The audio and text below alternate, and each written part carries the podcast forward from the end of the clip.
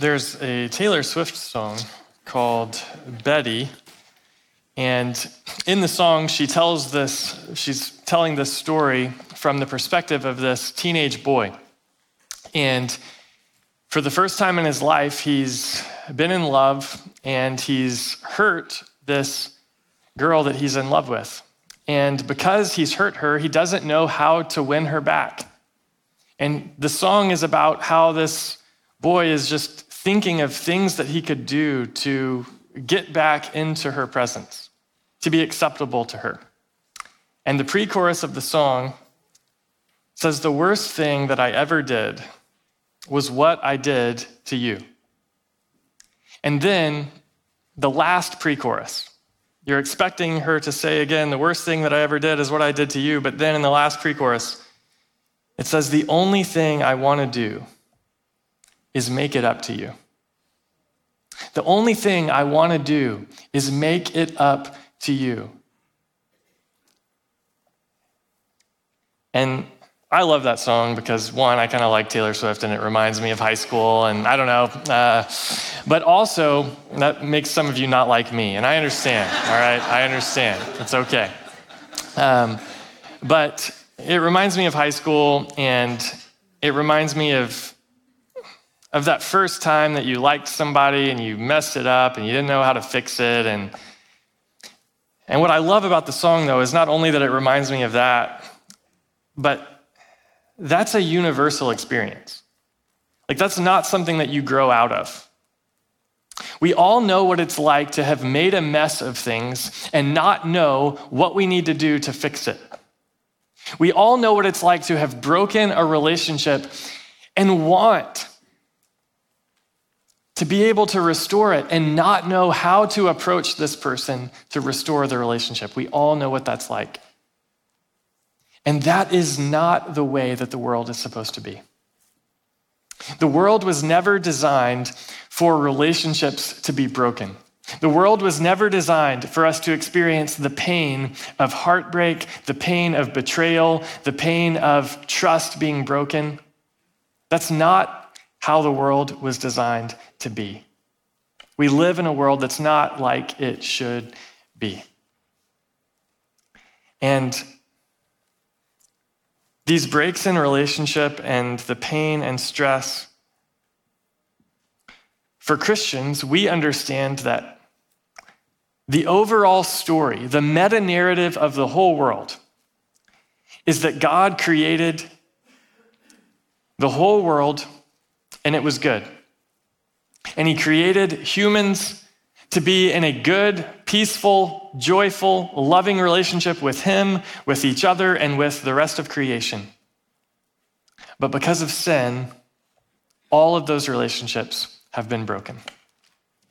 That's the story of the Bible. We're introduced to that story at the very beginning in Genesis. The book of Genesis is the first book in the Bible, and it starts by saying, In the beginning, God created the heavens and the earth. He created all the stuff up there that you can see, and He created all the stuff down here that you can see. And it was all good. And then He created humans, men and women, in His image, to be able to experience joy and life and love and peace. And then He took the first man and the first woman, and he placed them in a garden. And in that garden, they had access to everything that they could want. And the reason that they had access to everything they could want is because God actually lived in the garden with them. He was there with them. And here's what it says in Genesis 2, verse 15 The Lord God took the man and placed him in the Garden of Eden to work it and watch over it. He entrusts mankind with caring for this garden where God's presence is. The garden is where you get to experience all of life, free from heartbreak, free from the feeling of the worst thing I ever did. How do we make it up to people, free from all of that drama. But in the garden, the first man and the first woman, rather than listening to the voice of God, they chose to listen to the voice of the serpent. And when they did, sin entered the world, and what was good fell from its original state. The life of love and joy and peace became a life of guilt and shame and fear. And as a result, the man and woman were exiled from the garden. And here's what it says in Genesis chapter 3, verse 23. So the Lord God sent him away from the Garden of Eden to work the ground from which he was taken. Verse 24 He drove the man out, and listen to this, and stationed the cherubim and the flaming, whirling sword east of the Garden of Eden to guard the way to the tree of life. What made the garden so special is that God was there. In the garden, you had access to everything you could want beauty and life and truth and joy and peace. Life in the garden is a picture of what we all really want life that's free from drama and free from heartbreak and free from stress and free from pain, free from death. Life in the garden is what we all want, but the garden has been lost. God sent us out of the garden, and He stationed a cherubim there to guard it. The cherubim is this angelic being that shows up in the Bible. It's this angelic being that is there stationed outside of the garden, and notice which direction it's facing. It's on the east of the garden. The people left going eastward. So the entrance into the garden is on the east, and there's cherubim there. It's going to be important in a minute. The garden has been lost and with it, God's presence and a life that we all really want a life of joy and peace and love. How do we get it back? The only thing I want to do is make it up to you. What this boy in the Taylor Swift song is feeling is what all of us feel. We just want to get back in the garden. How do we make things right in the world? How do we get back in the garden? This is the question underneath all of life's greatest questions. And this is the question that the Bible is designed to answer. How do we, as broken sinners, living in a broken world, get back to life with God in the garden? That's the question of the Bible. God's answer to that question, he starts with this man named Abraham. And he comes to Abraham and Abraham's son Isaac and Abraham's grandson Jacob, and he says, Through you and your family, the blessing of the garden is going to come back to the whole world. All the families of the earth will be able to get back into the garden through you guys. And then Abraham ends up having this big family. His grandson Jacob has 12 sons. They grow into this massive family, but they're all slaves in Egypt. That's the story of Exodus. How is this family who's supposed to help everybody get back into the garden? How is this family going to do that if they're slaves in Egypt? Enter God's servant Moses. God raises up this man named Moses to go and rescue the people out of slavery in Egypt and bring them to Mount Sinai so that he can give them instructions on how to build a tabernacle. Now, why in the world should you care about a tabernacle that was built thousands of years ago? You were maybe, you know, hearing the scripture read and you were like, what in the world? Okay. What time is this over? I got to get to, you know, Costco and Lowe's and we got stuff to do. Why should you care about a tabernacle? Why is this epic story of God rescuing his people out of Egypt through plagues and the Red Sea and all of this great stuff? Why does it end with 15 chapters about a tabernacle?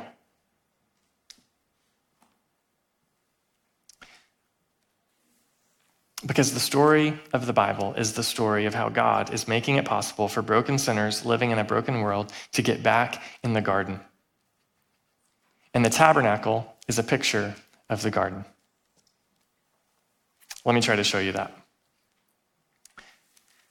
The tabernacle created a way for God to dwell with his people, even though they were broken sinners.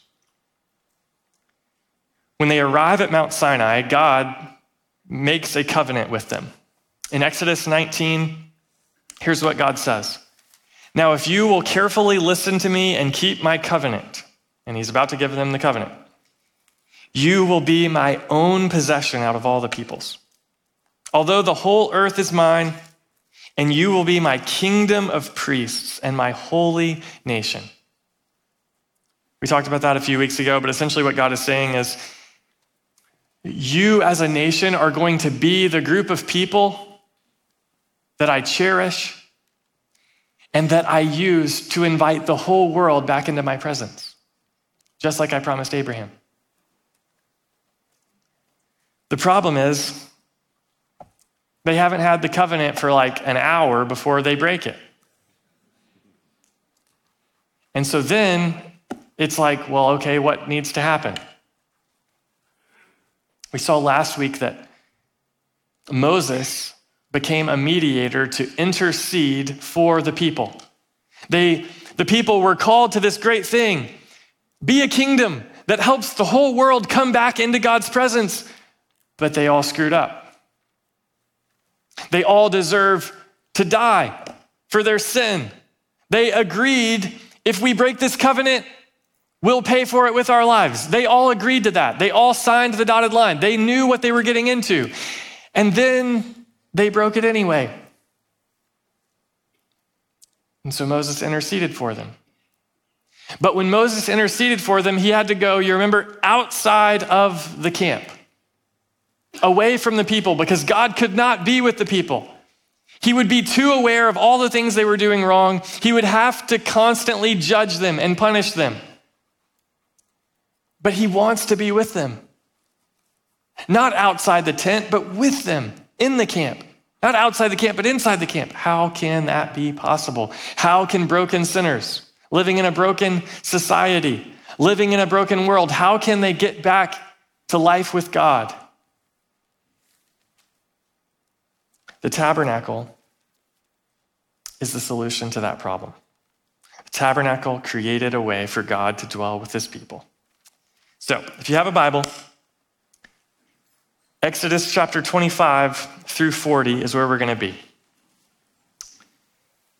What we're going to try to do is give an overview of how the tabernacle was laid out, an overview of the different parts of the tabernacle,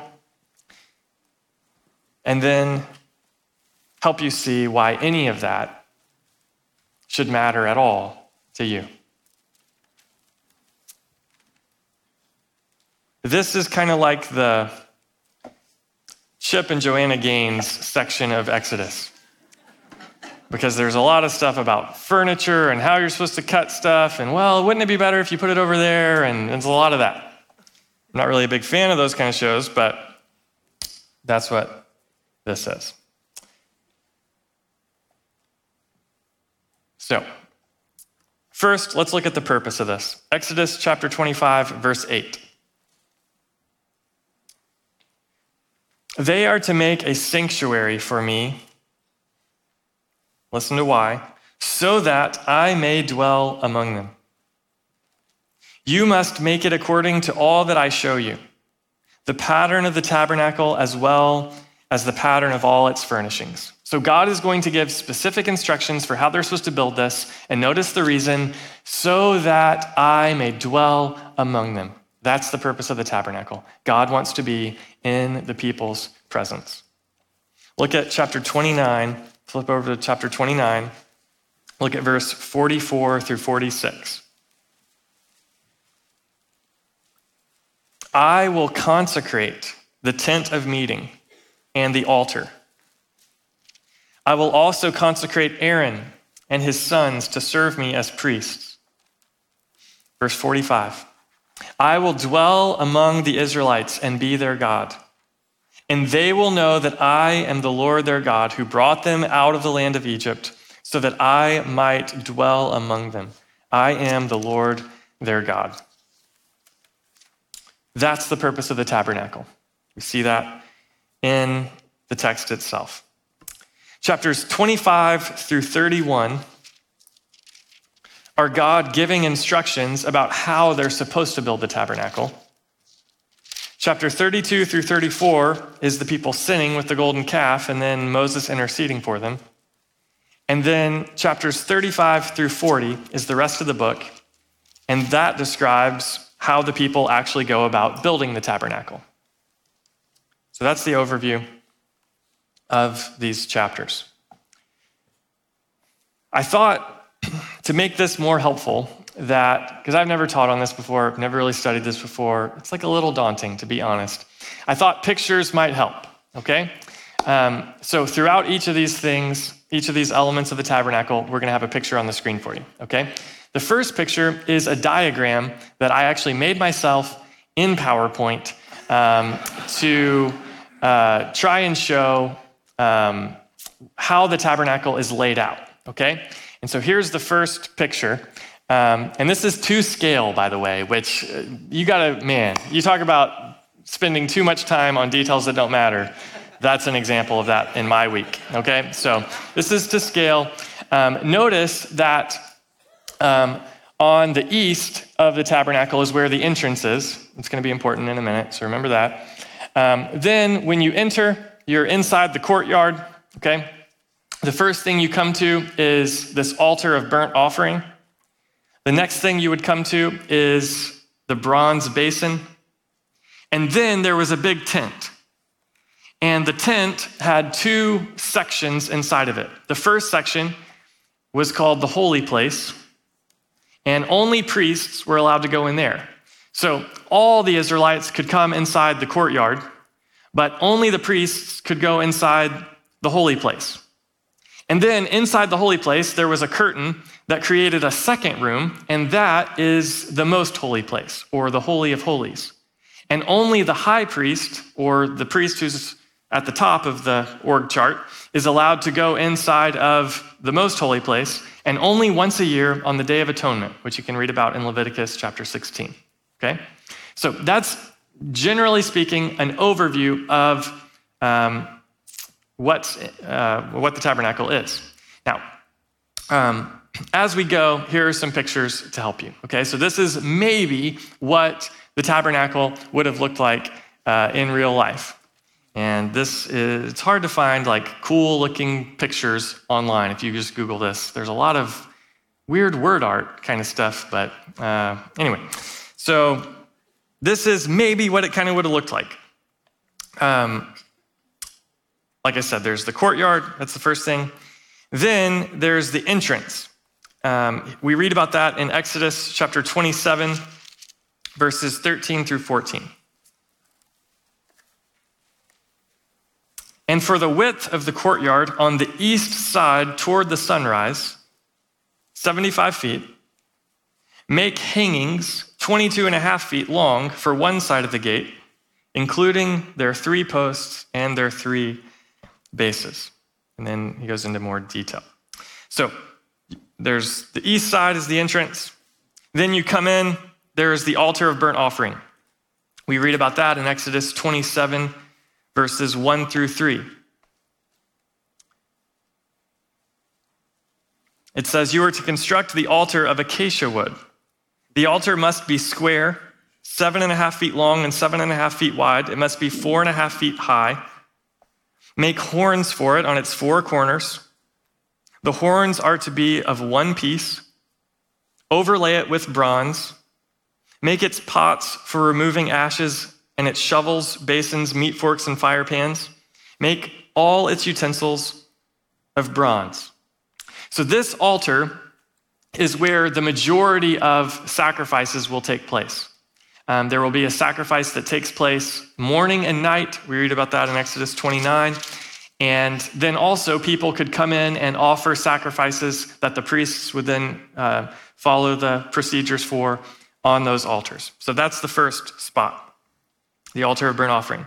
Then there's the bronze basin. Um, the basin is intended for the priests to wash themselves either before they make a sacrifice on the altar or before they go into the tent. Okay? So we read about this in Exodus 30, verses 17 through 20. The Lord spoke to Moses Make a bronze basin for washing and a bronze stand for it. Set it, notice the details, set it between the tent of meeting and the altar and put water in it. Aaron and his sons must wash their hands and feet from the basin. Whenever they enter the tent of meeting or approach the altar to minister by burning a food offering to the Lord, they must wash with water so that they will not die. And so the priests have to consecrate themselves before they can do anything. We'll read about that again in a minute. So notice what the altar of, of uh, burnt offering and what this basin are made out of bronze. As you move inside of the tent, stuff's going to start to be made of gold. It's as if things are getting more holy or more special or more unique as you enter, okay? So then there's the holy place. There's this tent. Here's what the tent would have looked like. And then inside of that, there's the, the two rooms, the holy place and the most holy place. In the holy place, um, and this is uh, this is an overview. It's a little hard to see on the screen. Sorry, you can Google this.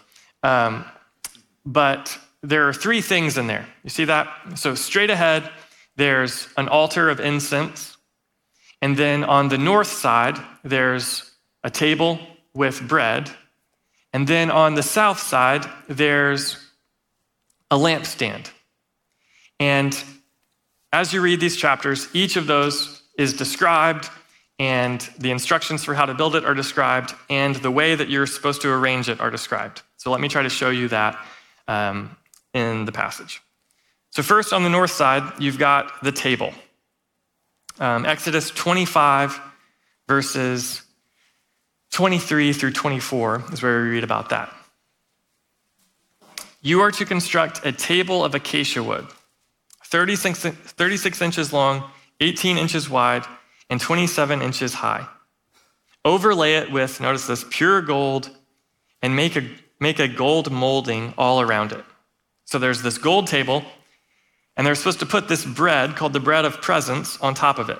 We read about this in Exodus 25, verses 29 through 30. You are also to make its plates and cups as well as its pitchers and bowls for pouring drink offerings. Make them out of pure gold. Put the bread of presence on the table before me at all times. So there's this bread that they're supposed to put there at all times. The bread is described in Leviticus chapter 24, verses 5 through 6. Here's what it says Take fine flour and bake it into 12 loaves. Each loaf is to be made with four quarts. Arrange them in two rows, six to a row on the pure gold table before the Lord. So, the, each of these pieces of bread represents one of the tribes of Israel. And the priest would go in and eat at this table on the Sabbath day as a way of representing that God is eating a meal with the people in the holy place. Does that make sense? So there's the table and the bread of presence. Then on the south side, there's the lampstand. This is Exodus chapter 25, verses 31 through 32.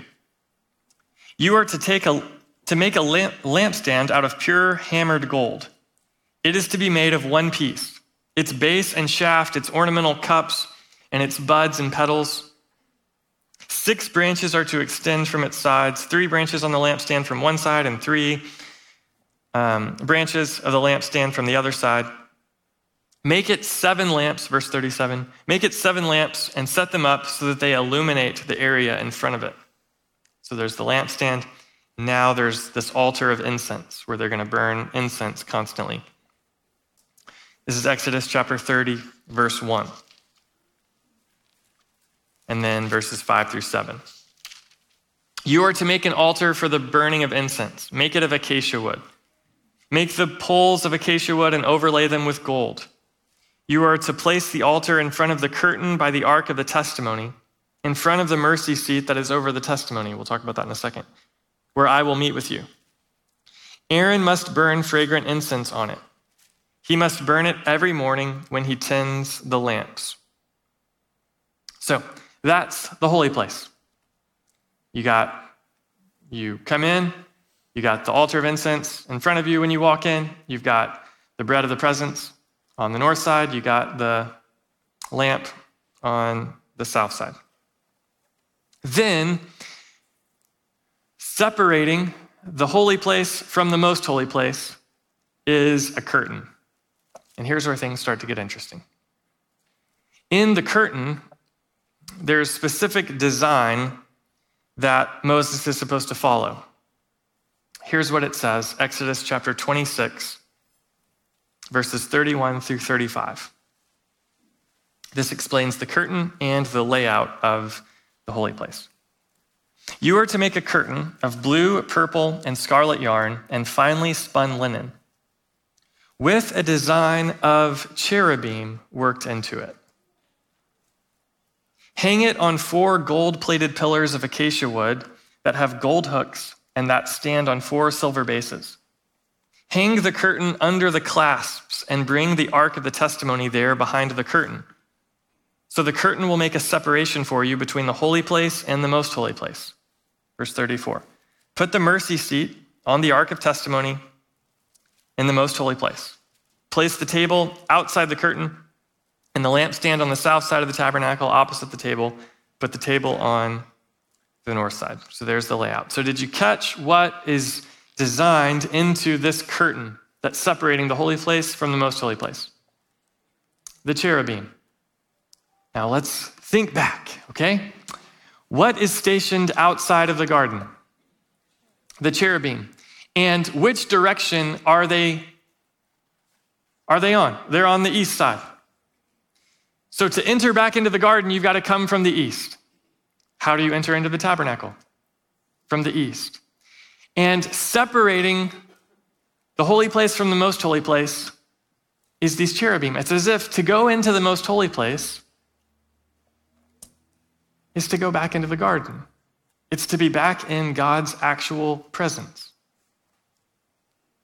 And then inside that most holy place is two things. There's the Ark of the Covenant. And so we got a picture of Indiana Jones that we'll show you. No, I'm just kidding. Um, there's the Ark of the Covenant. Inside of that are the Ten Commandments and um, Moses' staff and uh, some of the manna, I think, um, eventually gets put in there. But there's the Ark of the Covenant, and there's this mercy seat. Here's how the ark is to be designed. And the word ark just means box. Exodus 25, verse 10.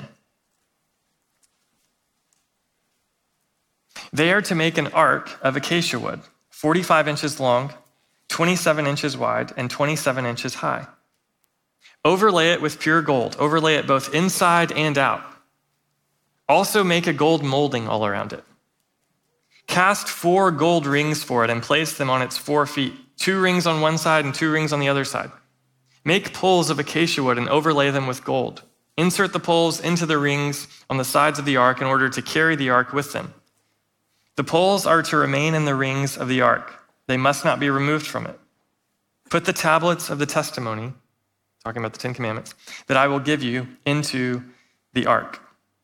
And so it, it's this box, it's got these rings with some poles that go into it so that they can carry the ark. There will be numerous times in the Old Testament where they do carry it.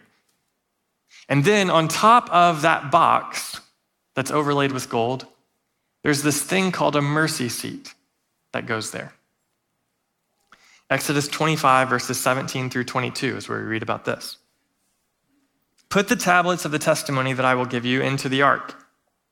Make a mercy seat of pure gold, 45 inches long and 27 inches wide. Notice this. Verse 18. Make two cherubim of gold. Make them of hammered work at the two ends of the mercy seat. Make one cherub at one end and one cherub at the other end. At its two ends, make the cherubim of one piece with the mercy seat. So even though there's two of them, it's all supposed to be constructed as one piece. Verse 20 The cherubim are to have wings spread out above, covering the mercy seat with their wings, and they're to face one another. The faces of the cherubim should be toward the mercy seat. Verse 21. Set the mercy seat on top of the ark and put the tablets of the testimony that I will give you into the ark. I will meet with you there above the mercy seat between the two cherubim that are over the ark of the testimony. So, this mercy seat is going to be the place on the Day of Atonement where the high priest will come in and sprinkle blood. There's all kinds of awesome things we could talk about, the symbolism of that. We just don't have time today. But the thing that matters today is that the cherubim are also made on top of the mercy seat. You got it? So, the tabernacle created a way for God to dwell with his people even though they were broken sinners. And the tabernacle was designed to be a symbolic return to the garden. In order to enter the tabernacle, you had to have priests. Not any Israelite could go and do all these things in the tabernacle. Instead, they needed priests to go for them. And so in Exodus 29 and 30, there are instructions about the priests. In chapter 28, there's instructions about what kind of clothes the priests are supposed to wear. The book of Leviticus will get into more detail about exactly what the priests are supposed to do. That's why we have the book of Leviticus, is so that the priests know how to go into the tabernacle. So after God gives these instructions, then after the golden calf incident, they all come back together to build this tabernacle. In Exodus 35, it tells us that the people came together. Look at Exodus 35, verse 29. So the Israelites brought a free will offering to the Lord. All the men and women whose hearts prompted them to bring something for all the work that the Lord through Moses had commanded to be done. So they bring their gold, they bring their bronze, they bring their silver, they bring their purple and their fine linen and all that stuff, and they start to make it. And God sends his spirit on some people in particular to help lead them. You can read about that in chapter 35, verses 30 through 33. And so they start to build the tabernacle. And then after they build it, in Exodus 39, verse 32, it says So all the work for the tabernacle, the tent of meeting, was finished. The Israelites did everything just as the Lord commanded Moses. And then they brought the tabernacle to Moses. So they made it all, made all the stuff for it. And then Moses, look at chapter 39, verse 42. The Israelites had done all the work according to everything the Lord had commanded Moses. Notice this, verse 43. Moses inspected all the work they had accomplished and they had done just as the Lord commanded. Then Moses blessed them. And this is just a little nod back to the Genesis account. Do you remember after God has made everything? He, said, he inspects it, he says it's good, and then he blesses the people. Genesis 1:28. Now Moses inspects the work that has been done and he blesses the people. And then, chapter 40, They actually start to build it all and put it all together. And then, chapter 40, verse 34. The cloud covered the tent of meeting, and the glory of the Lord filled the tabernacle. Verse 35. But Moses was unable to enter the tent of meeting because the cloud rested on it, and the glory of the Lord filled the tabernacle. Why can't Moses go in? Because in order to enter God's presence, even though they've got this place now, the priest still has to be consecrated. And that's why they give the book of Leviticus. And this problem is all resolved in Leviticus chapter 9 when Moses can finally go in to the tabernacle. So, that's an overview. What does that have to do with you? Well, the tabernacle created a way for God to dwell with his people, even though they were broken sinners. The tabernacle was a gift of God to the people, but it was never the ultimate gift that the world needs. In the book of Hebrews, this is kind of interesting. Hebrews chapter 9 will make a lot more sense to you if you go and read it now. Hebrews chapter 9, verse 1. Now, the first covenant, referring to all this stuff we've just read about, the first covenant also had regulations for ministry and an earthly sanctuary. Verse 2 For a tabernacle was set up, and in the first room, which is called the holy place, were the lampstand, the table, and the presentation loaves. Verse 3 Behind the second curtain was a tent called the most holy place. It had the gold altar of incense and the ark of the covenant covered with gold on all sides, in which was a gold jar containing the manna, Aaron's staff that budded, and the tablets of the covenant. Verse 5 The cherubim of glory were above the ark, overshadowing the mercy seat. And I love this. It is not possible to speak about these things in detail right now.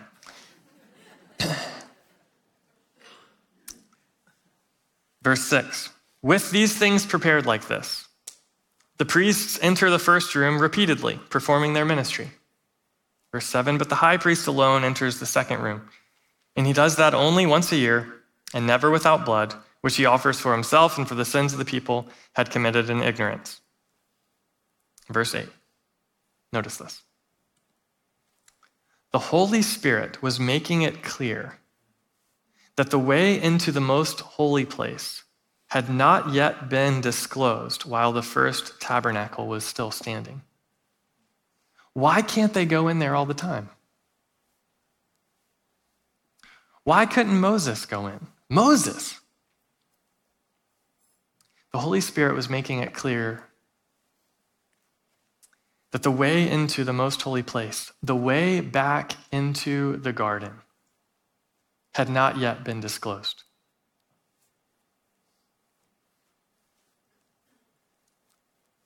Verse 11.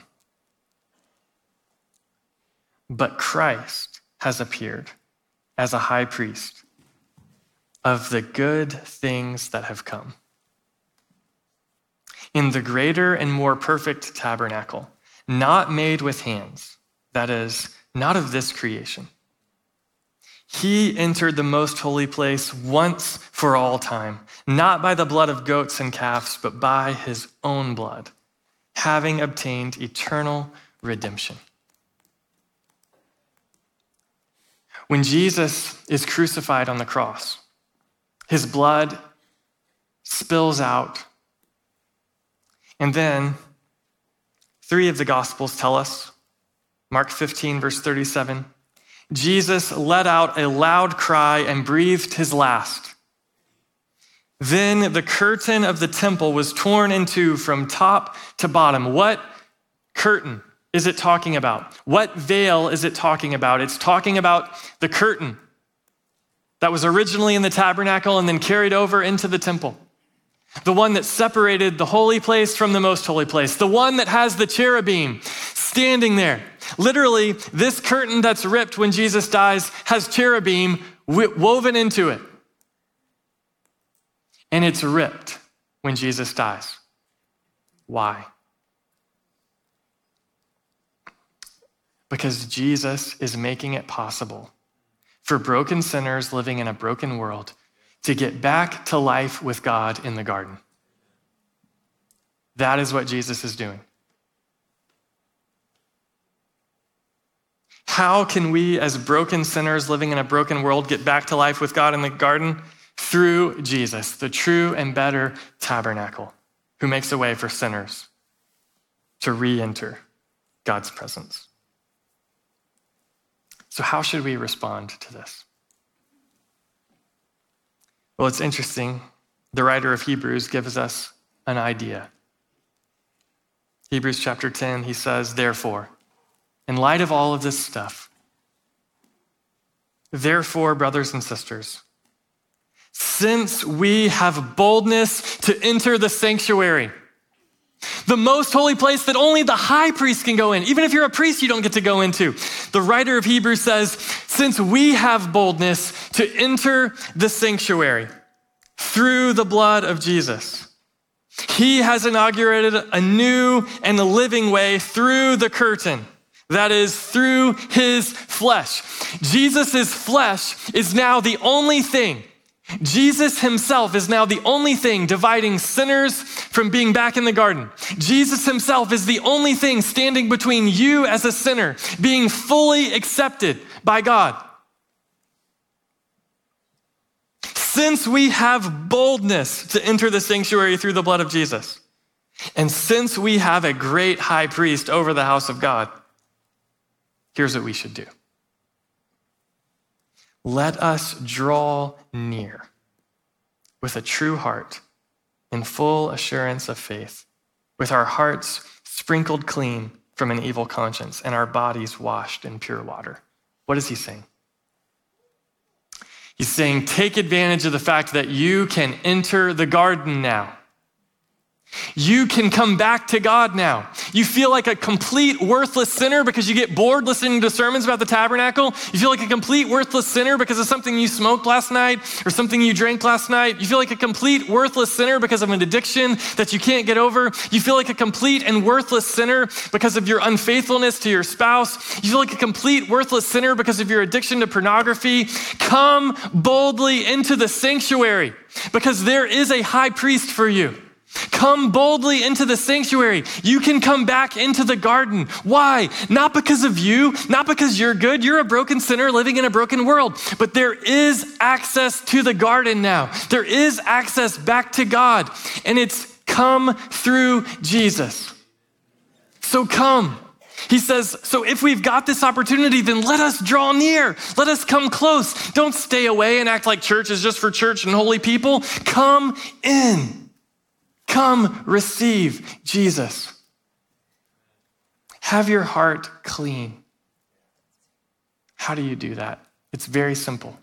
You simply confess, you know what, I am a sinner. I don't have to hide that and pretend anymore.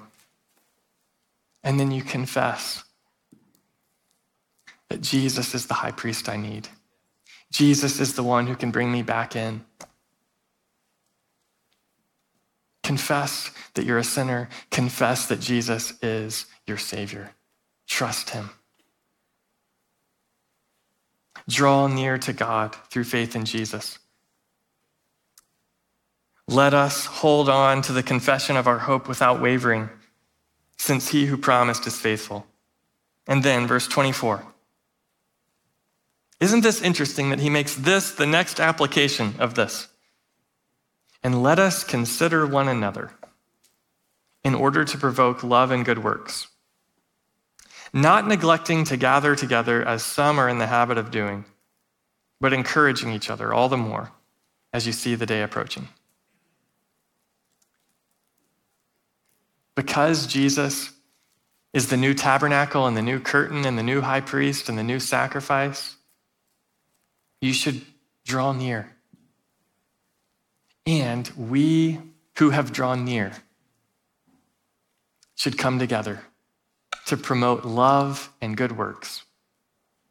we should encourage one another. And that requires us not neglecting to be together. We should just be together and encourage each other. When you come to church on a Sunday, what if you thought about it like this? You are coming to help build a house where people can meet with God. Not a literal house, but a spiritual house where people can meet with God. What if you showed up early and you walked around to greet people and encourage them and ask them how God is working in their life? What if after the service, rather than rushing off to what you got to do, what if you didn't neglect to promote love and good works by sticking around and checking in with people and praying for people? What if you chose to actually get involved in somebody's life beyond Sunday and you invited somebody over for lunch today? Or, okay, you've already got plans, won't work.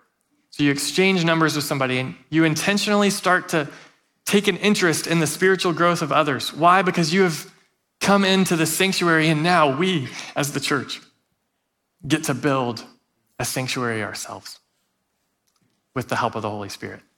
Listen to 1 Peter chapter 2, verse 5. You yourselves, as living stones, a spiritual house, are being built to be a holy priesthood to offer spiritual sacrifices acceptable to God through Jesus Christ. That is what the church is called to do. We're going to talk more about what that looks like and what that means the Sunday after Easter when we start a new series called The Church. Until then, let me pray for you and let's respond to God in worship. Father, we praise you for being a God who wants to dwell with us. Even when we're broken sinners, you don't abandon us, but you come towards us. We can rightly call you Emmanuel, God with us, because you have come towards us. So, God, as we think about you now, we want to think about you highly exalted in your heavenly temple. And God, we also want to draw near we don't have to stand away because there is a substitute for sinners. His name is Jesus, and he is now highly exalted. And someday he will return for the whole earth. And God, we long for that day. We long to be back in the garden. God, someday when Jesus returns, when you send him back, he will make all things right and he will renew the garden. God, we praise you for that. God, until then, Help us to be people of love and good works who do not neglect gathering together. Would we be witnesses of this here and in South King County and around the world? It's in Jesus' name that I ask. Amen. Would you stand and sing with us?